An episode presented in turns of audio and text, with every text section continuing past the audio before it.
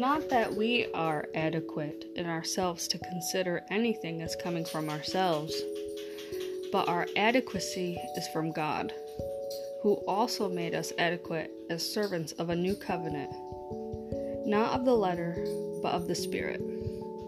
For the letter kills, but the Spirit gives life. 2 Corinthians 3, verses 7 to 6. Today I will be reading from the New King James Version. Please flip your Bible to Isaiah chapter 66.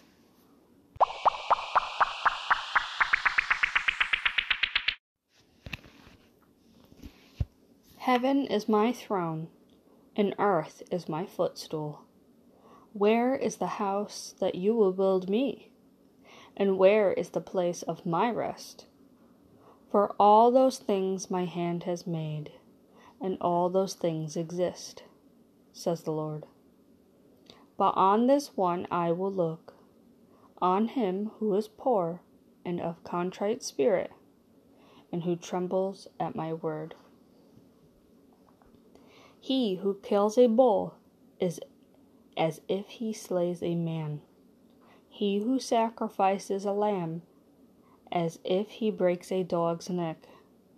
He who offers a grain offering, as if he offers swine's blood.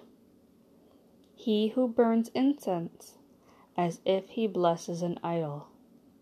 Just as they have chosen their own ways, and their soul delights in their abominations, so will I choose their delusions, and bring their fears on them because when I called, no one answered. When I spoke, they did not hear. But they did evil before my eyes, and chose that in which I do not delight. So, as you can see here, this is God talking to us. He states where his throne room is, and he states basically what this world is in comparison to Him. Because He is the creator of all things, therefore, what is man kind compared to Him? Everything that exists is because of Him and His hand and His work that He has accomplished. The earth, humans, the creatures, everything. All those things exist because of him. Then he explains to us the kind of people that he will look after, the kind of people that he will listen to. Those who is poor and of a contrite spirit, and those who tremble at his word. That is whom he will listen and look upon when they pray to Him. 4 verse 2 Ray Comfort says, If you want God to hear your prayers, keep your heart free from conceit, forsake every adulterous thought about Him, and tremble at His word. See yourself as a desperately wicked and condemned criminal who has the rope of execution around his neck, suddenly holding in his hands a pardon from the governor. So we must look at ourselves and be honest with ourselves, the condition of our hearts when we come before the Lord. Whether we are saved by his saving grace through the blood of Jesus, or have not given our lives to him yet. No matter who you are, you must be honest for the sake of yourself and for the sake of when you approach the Lord. Also, through verse 3, he's explaining that you don't need to make a sacrifice, just as in the olden days when the Jews would make a blood sacrifice, you know, for God, so that they can approach Him. You don't need to do that because of the finished work of the cross. But if you choose to continue in your old ways, and if you don't come to God with an honest heart and a clear conscience, and you continue to bow down to idols and things that the Lord does not approve of, the Lord Himself, it says in verse 4, will choose your delusions. And this goes for all mankind, maybe not in particularly to us personally, but like I said, it's all based upon you, yourself, and I. And your relationship with the Lord. The Lord calls out to all people. He calls and he talks and he speaks out to every person in the land. But there are still people today who do not hear him. And even though deep down they know that there is a God and he does exist but they choose not to obey. They do evil before his eyes anyway, and chose to be involved in things that God does not delight. So now, here in verse 5, God is now talking to those who do tremble at his word and who do fear the Lord and have to hear what he has to say. Hear the word of the Lord, you who tremble at his word, your brethren who hated you, who cast you out for my name's sake, said, Let the Lord be glorified, that we may see your joy. But they shall be ashamed. The sound of noise from the city a voice from the temple, the voice of the Lord who fully repays his enemies. Before she was in labor, she gave birth. Before her pain came, she delivered a male child. Who has heard such a thing? Who has seen such things? Shall the earth be made to give birth in one day? Or shall a nation be born at once? For as soon as Zion was in labor, she gave birth to her children. Shall I bring to the time of birth and not cause delivery, says the Lord? Shall I, who cause delivery, shut up the womb, says your God? So here are a few things that I grasped and that came to my mind while reading this portion of the Word. So, one, those who tremble at his word, those of us who do want to hear what the Lord has to say, he's saying, Hear the word of the Lord now, and hear what I have to say. Because he is speaking. And those of us who hear his voice will listen. Then it says, Your brethren who hated you, who casted you out for my name's sake. So, those of us who are of the Lord and who are born again, because you must be born again to get to the kingdom of God,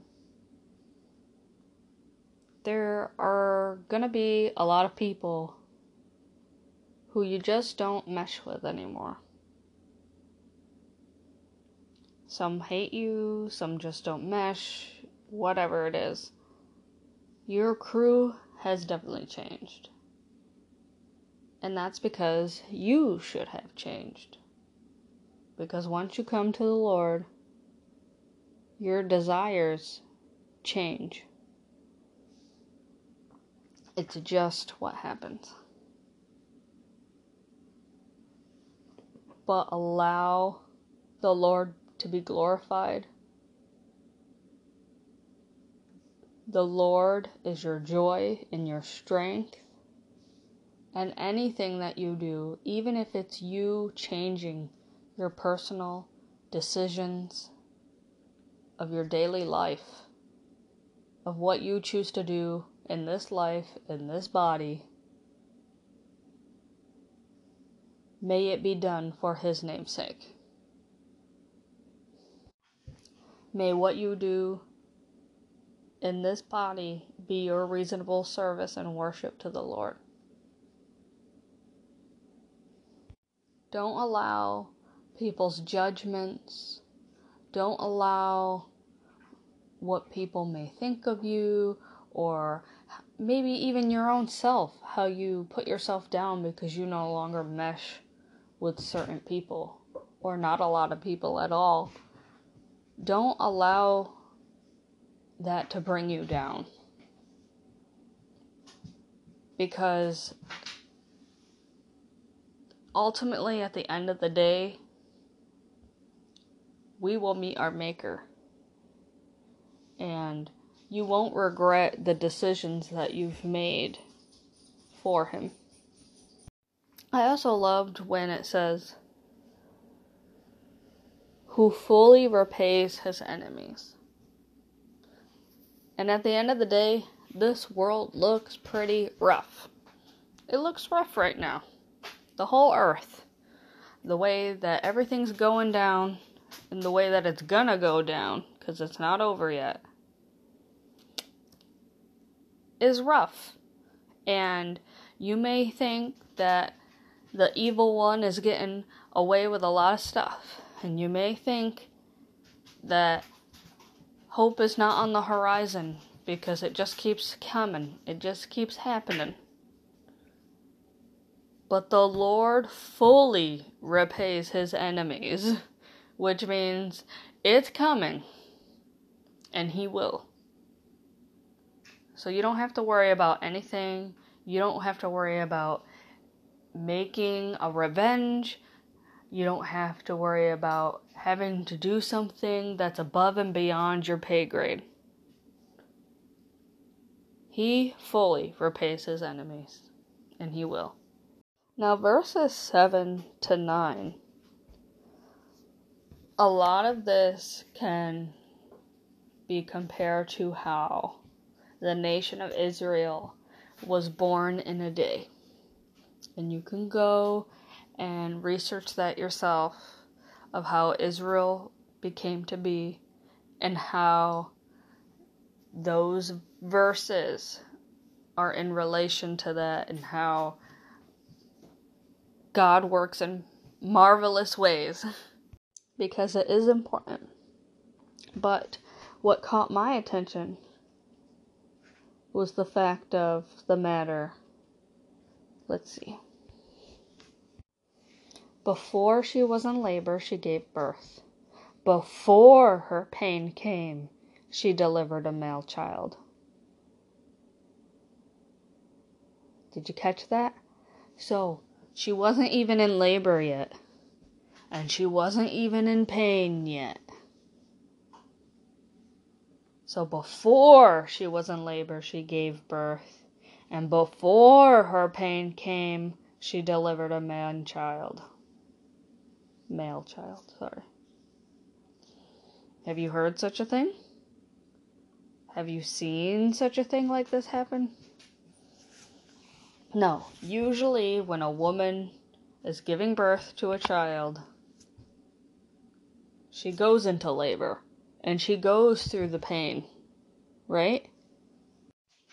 So, whatever Holy Spirit is relaying to you in that moment, jot that down jot that down of whatever he's saying to you. If you hear any noises in the background, that's my two dogs playing. So excuse that. Verse 9 Shall I bring to the time of birth and not cause delivery? says the Lord. So I just want to think, I want you to think about your own problems your own story, whatever it is that the Lord had promised to you that you know he has and you've been waiting for it.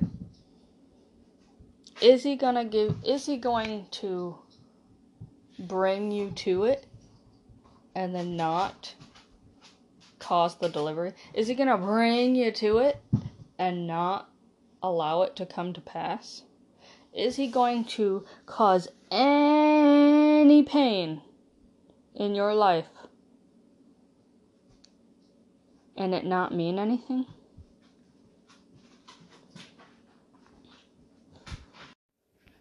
Job once said, But when I hoped for good, evil came, and when I waited for light, darkness came.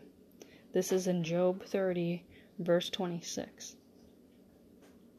And I'm sure you have felt this way. That you just keep hoping and praying for goodness, for the goodness of the Lord. But all these bad things just seem to be happening and they don't seem to be coming to a close. But in Genesis 50, verse 20, it says, As you, as for you, you meant evil against me, but God meant it for good. So, the enemy, because our main enemy in this life is a spiritual one. Okay? And they don't want us to be blessed. They really don't. They don't want God to bring all things together to work out for our good. They don't want that. But no matter who it is, if they mean evil against you, God will turn it around for your good. And actually, I've seen that in my own life recently where my husband literally only a few days ago lost his job. He lost his job because of the arrogance of someone else. Someone else decided to stir up trouble with him, and he tried to ignore them and just move on with his job. But the other person continued it on anyway. And the bosses and the higher ups of that job decided that my husband was the one that looked too scary and that he was going to hurt this other person even though he had no intention to. He was just trying to let it go in the first place. So my husband was the one that got fired. You know, and my husband's been working there a while, over a year or so, and this person had just started working two months in. And he already had a bad rep from the get go as a person with a bad attitude and just someone who loved quarrels. But they decided to take it out on my husband, and my husband got fired. So here we are thinking, like, oh man, what are we gonna do? But even though we were like, oh man, what are we gonna do? I had this inner peace, you know, that while this is a stressful situation, I just had this peace. And I'm like, it's whatever, it's gonna work out. You know, my husband is definitely stressed right now, especially with what we've gone through in the past couple of years with the loss of his father and our dog and a bunch of other things in between. And he's stressed. I get that. But I had this peace that God was going to solve it, right? And sure enough, a day or two later, not even, you know, in, like right before this had ha- occurred, he had a divine encounter with someone he knew long ago that was his best friend, but they hadn't spoken in years, you know, because all things are for a reason, right? Well, he just so happened to walk into that shop before this occurred, and they exchanged numbers. And long story short, after this occurred, this person, his friend, is also a Christian. And his father's a Christian and his family's a Christian and they own a shop. And this person's in the army and is going to be on the front lines for 400 days on deployment soon. And he's setting my husband up before he leaves. And if that is not the hand of God, and he starts Monday. And that's that. And guess what? God turned it around for our good because this place it has better hours, better pay, and most likely a better environment since it's Christian owned. So, all things work out. All things work out, praise the Lord. And this verse here, shall I not bring the time of birth and not cause deli- delivery? So God brings us through things, right? But we have to trust that He's not just going to go through them with us, but He's gonna see us through that. He's gonna deliver His intentions for you. And I'm here to tell you today that He is going to, and He will, and His promises are true, and He is faithful. He is so, so faithful, even when it looks bleak. Verse 10 Rejoice with Jerusalem, and be glad with her, all who love her. Rejoice for joy with her, all you who mourn for her, that you may feed and be satisfied with the consolation of her bosom, that you may drink deeply and be delighted with the abundance of her glory. For thus says the Lord Behold, I will extend peace to her like a river and the glory of the Gentiles like a flowing stream. Then you shall feed on her sides that you be carried, and be dantled on her knees. As one whom his mother comforts, so will I comfort you, and you shall be comforted in Jerusalem. So rejoice now. Rejoice now, because it's coming. The Lord will make sure that He will extend a peace to you. He will make sure that at the end of the day you will be fed, you will be satisfied, and you will be delighted in all that He's giving you.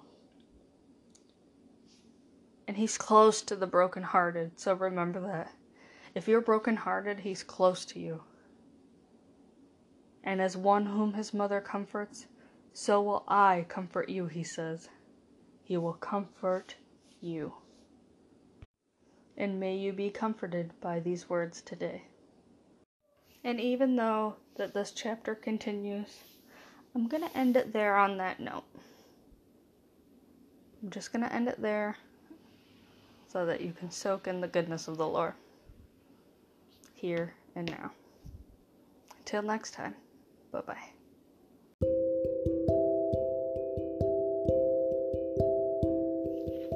When you see this, your heart shall rejoice, and your bones shall flourish like grass. The hand of the Lord shall be known to his servants, and his indignation to his enemies. Isaiah chapter 66, verse 14, New King James Version.